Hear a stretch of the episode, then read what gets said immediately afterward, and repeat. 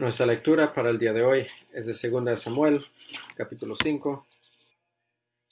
Vinieron todas las tribus de Israel a David en Hebrón y hablaron, diciendo, Henos aquí, hueso tuyo y carne tuya somos. Y aún antes de ahora, cuando Saúl reinaba sobre nosotros, eras tú quien sacabas a Israel a la guerra, y los volvió a traer. Además Jehová te ha dicho, tú apacentarás a mi pueblo Israel, y tú serás príncipe sobre Israel. Vinieron pues todos los ancianos de Israel al rey en Hebrón, y el rey David hizo pacto con ellos en Hebrón delante de Jehová, y ungieron a David por rey sobre Israel. Era David de treinta años cuando comenzó a reinar, y reinó cuarenta años. En Hebrón reinó sobre Judá siete años y seis meses, y en Jerusalén reinó treinta y tres años sobre todo Israel y Judá.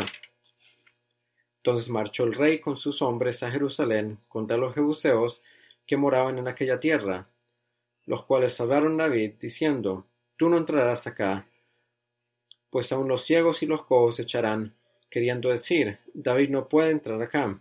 Pero David tomó la fortaleza de Sión, la cual es la ciudad de David, y dijo David aquel día, todo el que hiera a los jebuseos, suba por el canal y hiera los cojos y ciegos, aborrecidos del alma de David. Por esto se dijo, ciego ni cojo no, no entrará en la casa. Y David moró en la fortaleza, y le puso por nombre ciudad de David, y edificó alrededor del, desde Milo hacia adentro. Y David iba adelantando y engrandeciéndose, y Jehová Dios de los ejércitos estaba con él. También Hiram, rey de Tiro, envió embajadores a David, y madera de cedro, y carpinteros y canteros para los muros, los cuales edificaron la casa de Jehová de David. Y entendió David que Jehová le había confirmado por rey sobre Israel, y que había engrandecido su reino por amor de su pueblo Israel. Y tomó David más concubinas y mujeres de Jerusalén, después que vino Hebrón, y les nacieron más hijos e hijas. Estos son los nombres de los que le nacieron en Jerusalén: Samúa, Sobab, Natán, Salomón, Ibar, Elisúa, Nefeg, Jafía, Elisama, Eliada y Elifelet. Oyendo los filisteos que había David sido ungido por rey sobre Israel, subieron todos los filisteos para buscar a David, y cuando David lo oyó, descendió a la fortaleza. Y vinieron los filisteos y se extendieron por el valle de Refaim. Entonces consultó David a Jehová, diciendo, ¿Iré contra los filisteos? ¿Los entregarás en mi mano? Y Jehová respondió a David, Ve, porque ciertamente entregaré a los filisteos en tu mano. Y vino David a Baal Persaim, y allí los venció David, y dijo, Quebrantó Jehová a mis enemigos delante de mí, como corriente impetuosa. Por eso llamó el nombre de aquel lugar Baal Perasim. Y dejaron allí sus ídolos, y David y sus hombres los quemaron. Y los filisteos volvieron a venir, y se extendieron en el valle Refaim, y consultando David a Jehová, él les respondió, no subas, sino rodéalos y vendrás a ellos enfrente de las balsameras. Y cuando oigas ruido como de marcha por las copas de las balsameras, entonces te moverás, porque Jehová saldrá delante de ti a herir el campamento de los filisteos. Y David lo hizo, como Jehová se había mandado, e hirió a los filisteos desde Jeba hasta llegar a. Así dice la palabra del Señor.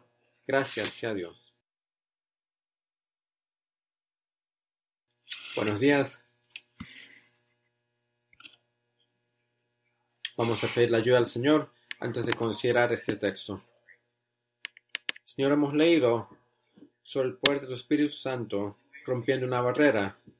Y la única manera que podemos romper una barrera en esta mañana es si el Espíritu Santo está obrando en nuestros corazones, que podamos recibir tu palabra, que sea tu Espíritu Santo guiando mis palabras y sea para tu gloria. Lo pedimos en tu nombre. Amén.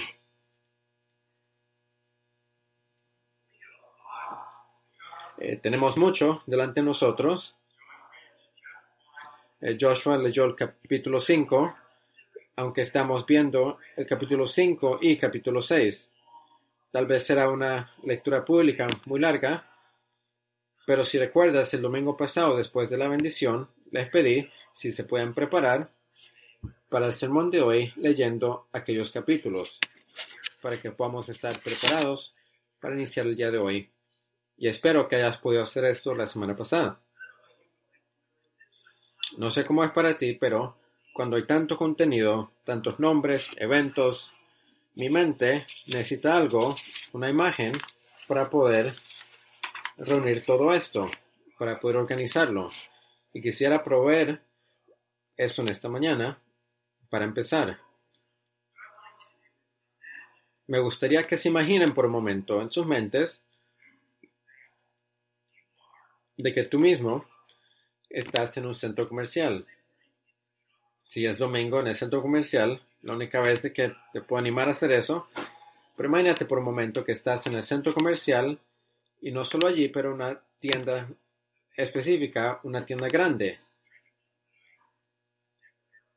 O una tienda de esas de moda, de las cuales no conozco. Pero estás en el nivel bajo, donde están la ropa de los hombres. No sé por qué hacen eso, la ropa de los hombres en el basement. Es a lo mejor porque no quieren que estemos, saben de que nos gusta estar ahí, entonces podemos irnos rápido. Pero, enfocándome de nuevo, estamos en el, la planta baja y siendo hombres, queremos salir de ahí pronto. Y ahí vemos la escalera en el medio de la tienda. Y si te imaginas lo que yo estoy imaginando, por un lado, ves la escalera de arriba hacia abajo y al otro lado ves una escalera yendo desde arriba hasta la, al punto medio, como una X. Y al imaginarte una X de escaleras eléctricas, al lado izquierdo te imaginas una flecha que apunta hacia abajo y debajo de esa flecha dice la casa de Saúl. Y al otro lado, ves otro aviso. Este aviso tiene una flecha que apunta hacia arriba y dice la casa de David, capítulo 5 al 10. Y te imaginas esto, esto es solo una imagen de lo que tenemos en los primeros 10 capítulos de 1 Samuel, para ayudarnos a concentrarnos mejor. Pero en el sermón de hoy quisiera que tomemos, hagamos una vuelta de estas escaleras. Y vamos a parar en tres lugares diferentes en esta jornada. Primero entraremos en una izquierda, subiendo la escalera, y veremos mucha gente bajando. Y mientras ellos están ahí, veremos sus nombres y por qué están ahí. Después daremos la vuelta y vamos a ver hacia arriba. Y en aquella escalera andaremos con David veremos tres eventos muy importantes durante el crecimiento de su reino. El último lugar va a ser una intersección en donde la escalera de arriba se encuentra con la de abajo, en aquella intersección.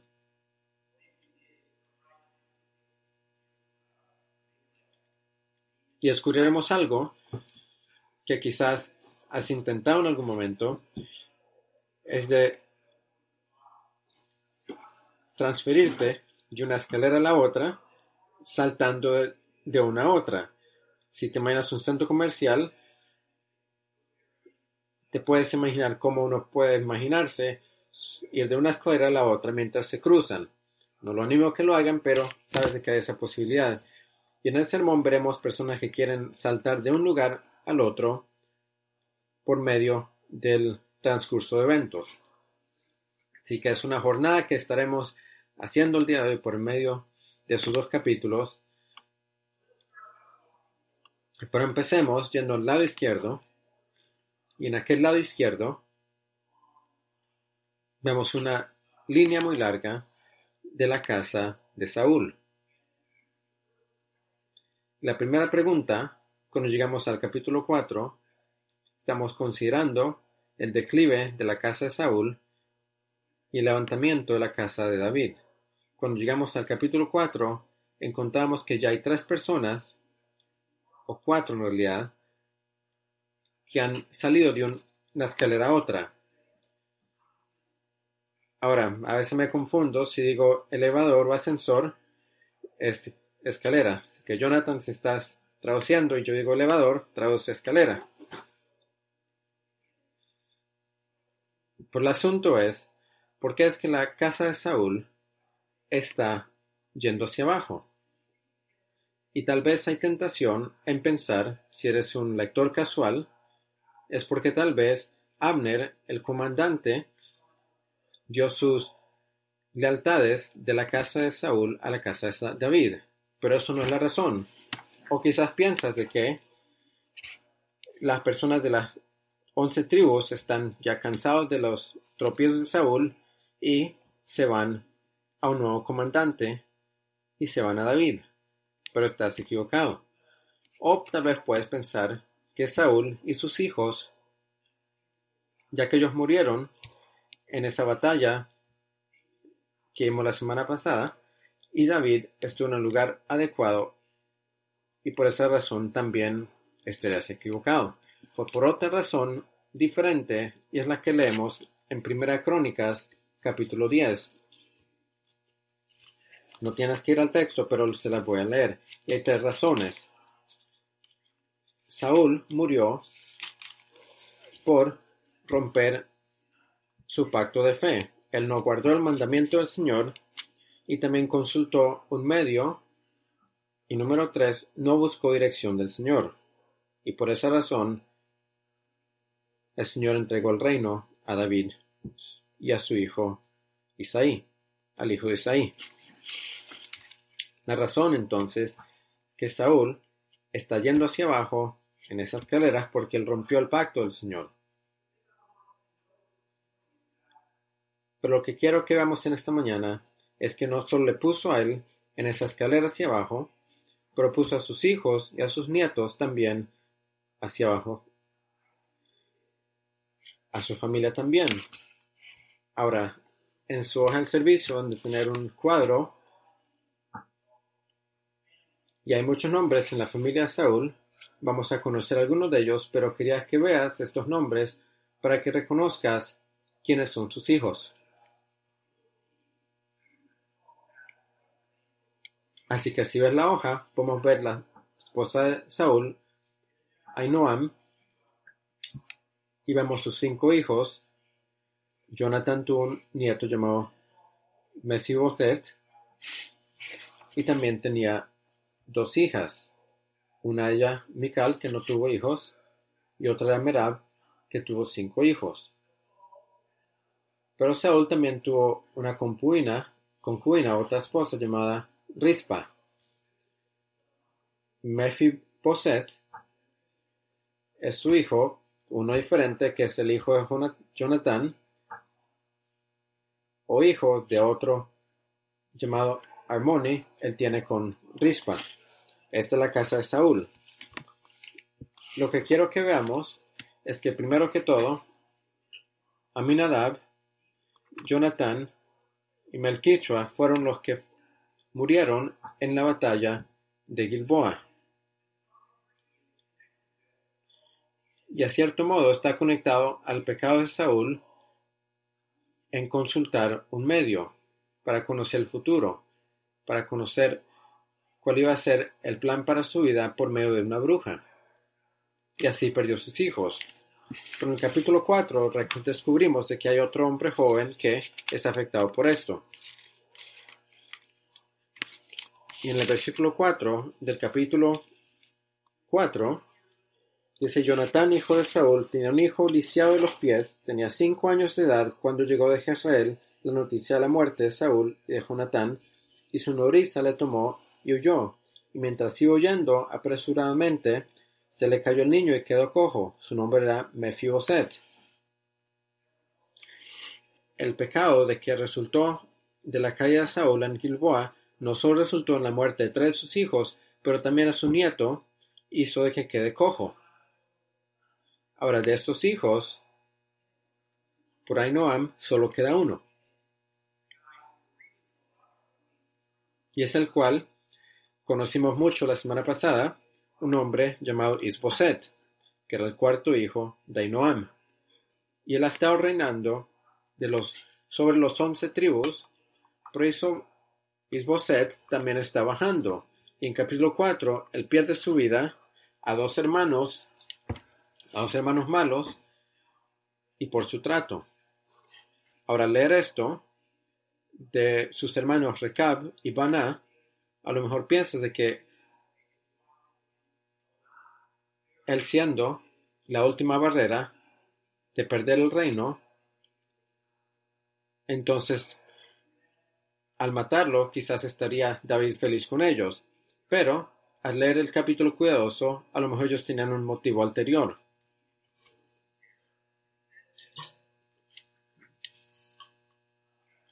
Leyendo sobre este recuento, versículo 2 y 3 del capítulo 4 dice, Y el hijo de Saúl tenía dos hombres, capitanes de bandas de merodeadores, el nombre de uno era Baná y del otro Recab, hijo de Rimón, Beorita. Y en paréntesis dice, porque Berot estaba también contado con Benjamín, pues los Beoritas habían huido Y moran allí con forasteros hasta hoy. La razón de que estos hermanos tenían una razón para vengarse era que años atrás, cuando vivían en este lugar, Berot, había muchos gibeonitas viviendo allí. Y los gibeonitas habían sido habían sido derrotados por Saúl, habían muerto, y Saúl en su explosión de celo pensó de destruir a este pueblo. Y eso es algo clave porque Josué, cuando entró a la tierra, él entró en un pacto para guardar a esta tribu. Ellos tenían ese pacto con el pueblo de Israel, que era algo seguro, y Saúl lo quebrantó. Pero esto es lo interesante, si ves de nuevo esta hoja, este cuadro. Ese pecado ese pecado con los Gebeonitas no solo le costó a Isboset su vida, pero ves de que hay cinco hijos de Merab y hay dos hijos de Rispa, tienen caras tristes, ellos fueron muertos por el mismo asunto. Lo veremos en el capítulo 21 luego, pero lo importante es que los hijos de Rispa, los hijos de Mical, igual de Isboset, todos tienen una cara triste delante de ellos. Todos fueron destruidos por el pecado de Saúl en romper el pacto con los Gibeonitas. Y todos los hijos de Ainam y los hijos de David, por medio de Mefiboset, fueron afectados por Saúl yendo con una bruja por consultar medios. Ahora son muchos detalles, muchos nombres, ¿y por qué cubrir esos detalles? La razón es que quisiera que veamos el impacto trágico de Saúl romper la brecha o abrir la brecha al pecar, porque es algo sobrio para nosotros y en particular para los padres del hogar. No eres la única, no eres el único responsable por tu pecado tus hijos, tus nietos y generaciones después pueden ser afectados también. Tenemos en Romanos 14, 7, porque nadie vive para sí mismo, nadie muere para sí mismo. Y estoy seguro que cuando Saúl estaba desesperado, buscando dirección, él se dio cuenta que ese pecado le hubiera costado, pero él no hubiera pensado lo mejor de que le iba a costar tres de sus nietos y que iba a dejar a uno de ellos cojos. Y sin consultar a Dios, yendo a buscar esta dirección, o al no buscar la dirección del Señor, tampoco hubiera pensado que hubiera perdido los otros cinco hijos. Y viendo estas dos escaleras de las cuales Saúl estaba guiando un lugar para el otro, su intención a lo mejor no era que vayan hacia allá, pero por razones que hablaremos luego, él rompió el pacto con el Señor y sufrió consecuencias él y su familia. O tal vez piensas, no tengo familia ahorita Y cuando yo tengo una esposa o un esposo o hijos, ahí entonces tomará en cuenta al Señor de manera más seria. Pero no será así. La decisión de tomar en serio la fe ocurre cuando estás joven, porque es poco probable de que pase cuando estés de más edad. Ralph Everson dice, siembras un pensamiento, cosechas una acción. Siembras una acción, cosechas carácter. Siembras carácter, cosechas el destino. ¿Saben cuál fue el pensamiento de que sembró Saúl para obtener este destino? El pensamiento es, es que se trata de mí. Se trata de mí. Y por eso titulado este sermón, que no se trata de ti. No se trata de ti.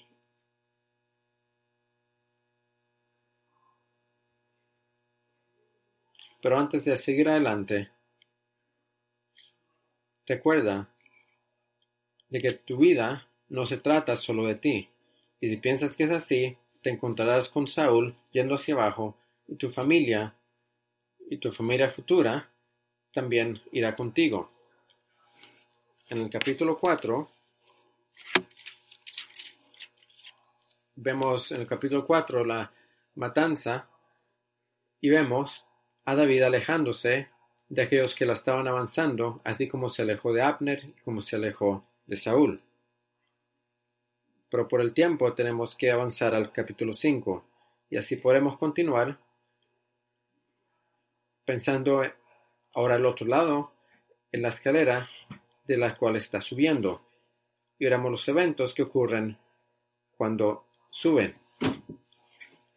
Pero antes de seguir adelante, estemos delante de la escalera y recordemos que una escalera no es una línea fija. Es, es, dibujada casi como un, un palo de hockey, es algo que tiene un grado, es algo que no es completamente vertical. Tú empiezas y vas subiendo gradualmente sobre esa escalera. Y así era con el reino de David en los primeros capítulos, cuando él era rey, sobre la tribu de Judá, están progresando las cosas, pero parece que están yendo lenta. Pero después de la muerte de Isboset, en capítulo 4, es como un relámpago. Su reino avanza. Me acuerda a una montaña rusa que yo subí en Orlando, y se llamaba el Hulk la mayoría de las montañas rusas, tú te mueves cuando vas bajando, ¿verdad? Subes a un nivel muy alto y bajas muy rápido. Pero esta es cuando vas subiendo, que vas por medio de un túnel, túnel y vas de 0 a 40 millas por hora en, en dos segundos, literalmente. Y la fuerza que sientes en ese momento, la fuerza G4, de que vas yendo como a 170 kilómetros por hora, Así fue el reino de David después del capítulo 4. El ascenso empieza lento y después se agiliza. Probamos tres eventos, tres eventos que coinciden en el levantamiento del reino de David. Primero, hay un Israel unido, un reino unido, una ciudad real, y tercero, victoria sobre sus enemigos. Son los tres asuntos que cubriremos el día de hoy y visitaremos al subir la escalera. Al iniciar el capítulo 5, los ancianos de Israel, que ahorita mismo no tienen líder, vienen a David y hacen un caso para que él pueda ser su rey. Y les dicen tres cosas. Número uno, David, eres nuestro hermano.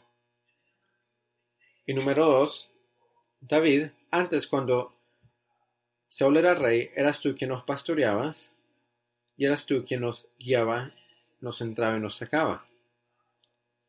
Pero David, aparte de todo esto, el Señor te dijo de que tú serías un príncipe y un pastor. Ahora yo pienso que David se restringe en este momento, porque si hubiera sido yo, yo hubiera pensado, dicho, sí, todo eso es verdad, era verdad 15 a 20 años atrás, pero tal vez yo hubieras tropezado cuando me estabas persiguiendo por medio de todas las de esa montaña. Pero no lo hace así, y él lo deja, él demuestra su gracia, que cuando hay un arrepentimiento verdadero, un cristiano maduro deja el pasado en el pasado. Y por su parte, él hubiera podido decir, ¿y David, qué pasó con los filisteos? ¿Tú te juntaste con los filisteos? Escuchamos de que estabas listo y dispuesto a pelear contra nosotros. Eso me hirió necesito que me perdones. Pero ellos lo soltaron, lo dejaron. Proverbios 17.9 dice que el que cubre ofensa busca el amor. El que lo repite separa amigos cercanos. Si buscamos paz en nuestra familia, paz en nuestra iglesia, paz en nuestra comunidad, necesitamos aprender a enterrar algunos eventos. Tan fácil se lo molesta, nos molestamos de las cosas que necesitamos que las personas pidan perdón cada momento, que reconozca todo mal, no podemos dejar atrás el pasado. Y no conocemos la armonía o la unidad de que el Señor quiere crear entre nosotros. Pero quiero que veamos de nuevo lo que se dice de David en un tiempo pasado. Fue en aquel tiempo fue en aquel tiempo que David nos pastoreó, hubieran pensado ellos. ¿Cuándo pasó esto? Podemos regresar al capítulo 18, primera Samuel. Fue cuando Saúl trató de con una lanza con una lanza amenazar a David y lo empujó hasta hacia la pared. Y en vez de estar por encima de todo su ejército, Saúl lo pone por encima de mil hombres. Pero David no se desanima. Él usa la oportunidad para exhibir servicio hacia él. Él va con estos mil hombres, él vive con ellos, él pelea con ellos, él vive con ellos, y ellos no están acostumbrados de esto. y dice en 1 Samuel 18 que todo Israel y Judá amaba a David porque él salía y entraba por ellos. Ahora, todo esto ocurrió más de 15 años atrás. Tal vez David hubiera olvidado esto, pero esto de animarnos mucho. La razón es esto, que muchas veces nos sentimos que lo que estamos haciendo hoy no tiene que ver o está conectado con lo que queremos hacer en el futuro. Entonces nos desanimamos y pensamos que la verdad no importa. Pero ha sido mi experiencia en mi vida cristiana que el Señor tiene maneras de usar todo en la vida, todo lo que hacemos, y después usándolo en el futuro para un propósito muy importante. Y no sabemos por qué, ni siquiera intento saber por qué. Pero lo que Dios está haciendo es está tejiendo diferentes hilos de diferentes cosas que haces y ninguno de ellos es un gasto. Él los puede usar luego. Si queremos recordar y recordar lo que dice en 1 Corintios 10, 31, que todo lo que hagamos, hacerlo para hacerlo para la gloria de Dios, para la gloria a Dios, porque Dios tiene maneras de regresar esto, regresar asuntos a nuestras vidas para su gloria y para nuestra bendición. Entonces, en los primeros tres versículos del capítulo 5, el reino es entregado a David y más nada. Es anticlimático esto todo lo que ocurrió antes, cuando David fue ungido como pastor, el tiempo que estuvo en el palacio de Saúl, el tiempo que estuvo perseguido por Saúl, el tiempo que estuvo en la parte viendo en el desierto, después el tiempo que estuvo con los filisteos, o rey como otro grupo étnico. Todas estas preocupaciones, toda esta ansiedad, todo esto ocurrió de repente es rey. Lo que debemos recordar de esto es que cuando es el tiempo de Dios, no tenemos que hacer esquemas, no tenemos que empujar, solo ocurre. Pero si no es el tiempo de Dios, toda la diplomática, todas las acciones, todo eso no va a reunir lo que lo que Dios ha planeado. Después, este reino que está unido por David es dividido por el nieto de David, Rehoboam. Y por su parte él dice, necesito arreglar esto. Él une sus ejércitos y Dios envía un profeta y le dice, no lo hagas, ve a casa, porque esto viene de mí.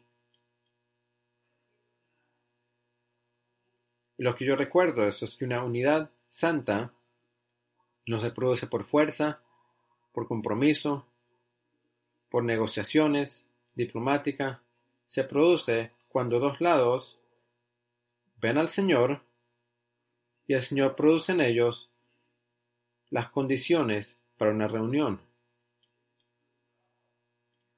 Eso es verdad en matrimonios, para relaciones quebrantadas. También es relacionado a nuestras relaciones en la iglesia. Muchas veces cuando las relaciones están dañadas en el matrimonio, la tentación es de arreglar los asuntos y que todo se vea bien. Y los esfuerzos tratan de hacer que la óptica sea bien y tratar de organizar todo de una manera exterior. Pero cuando queremos una restauración verdadera, lo primero que necesitamos hacer, primero que yo necesito hacer es, Señor, ¿cómo he contribuido a esta situación? ¿Qué es lo que yo debo aprender Señor, tráeme al arrepentimiento. Muéstrame donde yo he errado. No solo cubrir el asunto. Y si has hecho esto, puedes orar de que el Señor haga su obra de restauración y el otro lado también regrese al Señor. Y de esa manera regrese la relación. Pero hemos hablado de un reino unido. Y lo siguiente es una ciudad real. David recibe una ciudad real. David había estado reinando en Hebrón. Hebrón, por supuesto, está en el territorio de Judá, pero la ciudad de Judá no era un lugar estratégico para un reino unido. Así que David sabiamente escoge la ciudad de Benjamín, de que está en el límite de Judá y Jerusalén. Y eso es estratégico porque ningún tribu lo había controlado antes. El problema era que ya estaba ocupada. Y había estado ocupada por más de 800 años, desde 1850 desde Cristo por los jebusitas, y había sido fortalecida y refortalecida por medio de los siglos. Era edificada sobre una colina que, teniendo paredes muy fuertes, parece que no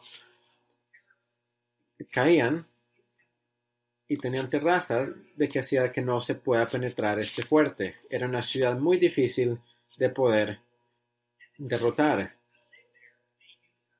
Y los jebusitas que vivían ahí, ellos sabían esto.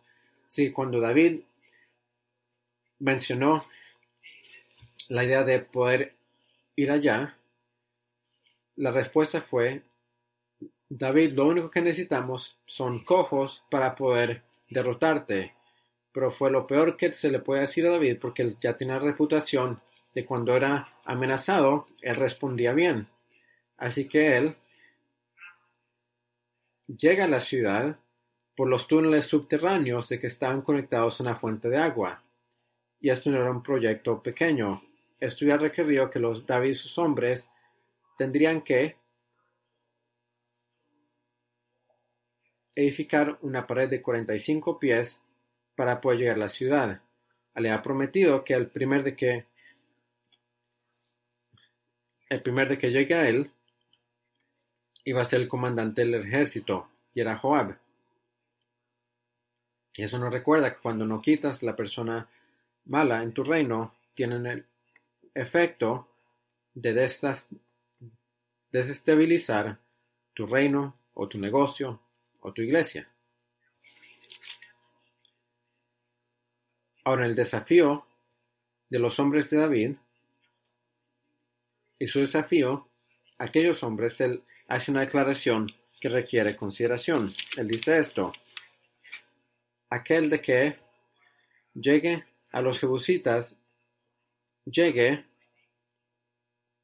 a los cojos y a los mancos, y a los ciegos, a los que mi alma odia. ¿Qué significa esto? Así es como entiendo que necesitamos ver el pasaje. David no está menospreciando a aquellos que tenían algún tipo de algún tipo de mal en su cuerpo o algún tipo de discapacidad. Los cojos o los ciegos te pueden mantener afuera, pero David está diciendo, tú eres el manco, tú eres el ciego por tu inhabilidad de mantenernos afuera, y que por tantos años que has cerrado tanto el acceso a la ciudad de paz, a mí y a otros, ahora será cerrada a ustedes, idólatras ciegos y cojos. Eran ciegos, eran cojos moralmente, porque eran idólatras. Y han guardado la ciudad cerrada por más de ochocientos años, la ciudad de paz, a cualquiera que quiera entrar. Y en eso llevo algo paralelo a lo que Jesús le decía a los fariseos en Mateo 24:13. Hay de los hipócritas de que cierran las puertas del reino de los cielos en sus caras porque no entran y no dejan a otros entrar. Aquellos que predican un evangelio falso están en el mismo campo. Son líderes ciegos, son como los jebusitas y están sirviendo como un obstáculo para que el pueblo de Dios entre a la ciudad de paz, y ellos serán encerrados. Pero ¿cuál es la meta de David de entrar a la ciudad de Jerusalén? ¿Cuál es la meta de David en dejar a los jebusitas al lado? Para que la tribu de Judá puedan ser los únicos en entrar a la ciudad de paz. No, él es rey, él es rey sobre un Israel unido. Y él hace esto para abrir las puertas de la ciudad para toda la nación. Que en el versículo 11 vemos un príncipe gentil edificando un palacio para David en la ciudad de paz. Pienso que esto es una imagen de las puertas del reino siendo abiertos a judíos y a gentiles. David es como aquellos de que está abriendo la puerta a judío y gentil, y de esa manera él está prefigurando el Salvador del cual leemos en Efesios 2, que ahora en Cristo Jesús, aquellos que estaban alejados de Él han sido traídos cerca por la sangre de Cristo. Entonces ya no son extranjeros, pero son conciudadanos con los santos, miembros de la casa de Dios. Eso es lo que David estaba haciendo. Y esto era la llave al éxito de su reino. Él estaba ejerciendo e involucrado en la voluntad del Señor y del pueblo de Israel. Y por eso dije que el versículo 12 es la clave para emprender sobre el éxito del reino de David. Versículo 12 es la razón por la cual la casa de David estaba subiendo. Y entendió David, capítulo 5, versículo 12, Entendió David que Jehová le había confirmado por rey sobre Israel, y que había engrandecido su reino por amor de su pueblo Israel. Dios ama a su pueblo. Cristo ama su iglesia. Y aquellos de que reconocen de que todo donde que tienen, todo recurso que tienen, todo lo que está en sus manos, no es para ellos, no es para su propio engrandecimiento, sino para bendecir a otros son solo ellos que pueden ser encomendados con más. En resumen, David reconoció, y Saúl no, que no se trata de él. Estando en el Instituto Esdras el, otro día con jóvenes, tuvimos una reunión y el pastor Joe haciendo un tiempo de preguntas y respuestas con los jóvenes y se hacía la pregunta, algo como, ¿qué es, qué es ese asunto ¿O cuál es la cosa que tú le dirías, le estuvieras aconsejando a los líderes? Estaba hablando un poco sobre liderazgo y yo hablando con los jóvenes, a los hombres les dije, lo, lo clave es que no se trata de ti. Esto es lo clave, no se trata de ti. Hemos subido las escaleras, hemos hablado sobre recibir la ciudad real y lo último, la victoria sobre los enemigos. Versículo 17.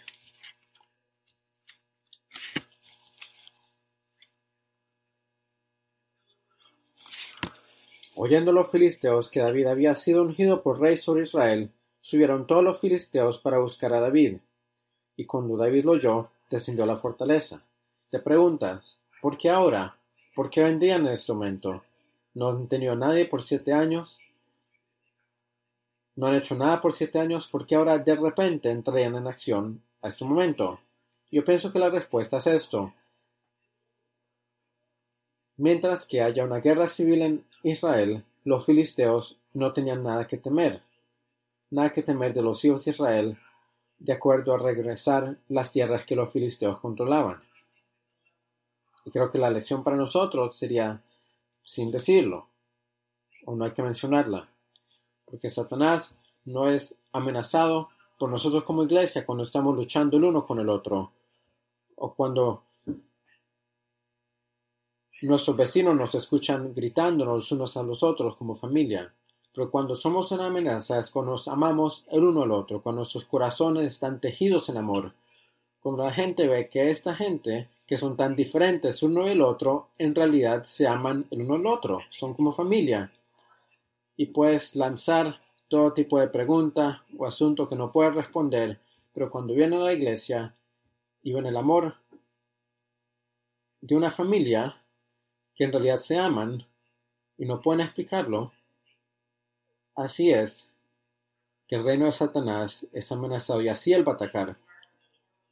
Así que David busca al Señor y él le pide que suba a pelear. Y él sube y él gana la batalla, una batalla victoriosa y decisiva. Él dice, el Señor ha vencido a mis enemigos como, como una tormenta de agua.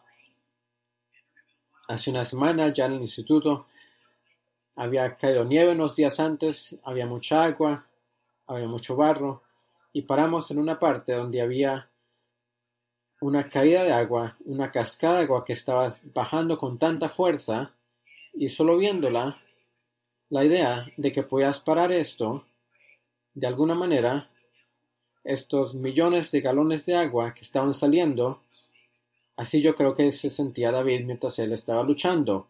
Él se sentía que simplemente estaba pasando por encima de ellos. No sé cómo se sentían los filisteos, pero él se sentía a lo mejor que estaba volando sobre ellos. El poder del Espíritu de Dios estaba detrás de él. Y leemos que los filisteos dejaron atrás sus ídolos y corrieron. Ese es el poder de aquellos de que interceden por medio del pueblo de Israel y el poder del Espíritu de Dios está con ellos. No podemos hacerlo, no podemos predicar el Evangelio tú y yo, no podemos ganar esta ciudad para Cristo solos, necesitamos el poder del Espíritu Santo. Así que dejan atrás sus ídolos y ellos corren. Ahora, ¿por qué dejaron allí sus ídolos? ¿O nos preguntamos por qué los trajeron de primera vez? Los trajeron porque pensaron de que sus ídolos les darían algún tipo de victoria sobre Israel. Así como Israel pensó que llevando el arca, solo llevarla les hubiera ayudado. Pero la ironía era que les hizo más lentos con todos estos ídolos. No puedes subir de tus enemigos si tienes todos estos ídolos pesados que están que estás cargando. Un versículo interesante en Isaías 46. Nebo se dobla sus ídolos están cargados por animales y están haciendo un peso sobre un animal. Los ídolos tienen el poder de que las personas escapen la ira venidera. ¿Cuántas personas han sentido el peso de sus pecados y un deseo para ser liberados, pero al final no pueden soltar sus ídolos? David y sus hombres ellos quitan estos ídolos y lo leemos en crónicas de que ellos los quemaron. David muestra que él va a tomar en serio al Señor. Él no va a permitir de que sea enriquecido por aquello que era una abominación al Señor, como Saúl. Los filisteos regresan, se reúnen y buscan cómo atacar de nuevo. Se esconden en el valle del gigante, la misma táctica, la misma ubicación, todo está igual. Seguramente la respuesta de David sería igual, ¿verdad? Eso es su experiencia, lo que le diría cuando los filisteos hacen esto, Dios quiere que yo haga esto.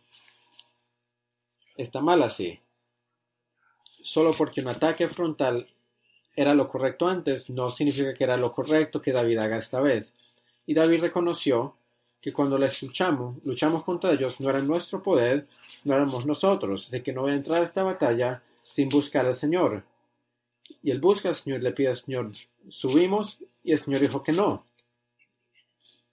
El Señor conocía mejor el enemigo que David lo conocía. El Señor conocía las debilidades de David y a sus hombres mucho mejor de que David las conocía.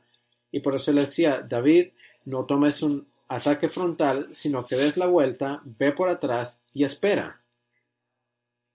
Es muy difícil para nosotros esperar, nos cuesta.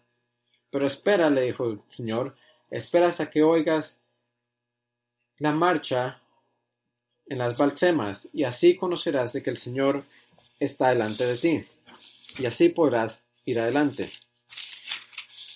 Los hombres tenían que seguir, no iban a dirigir, no puedan ser guiados solo por su experiencia. Hay un peligro cuando recibimos una victoria que somos, nos confiamos de más.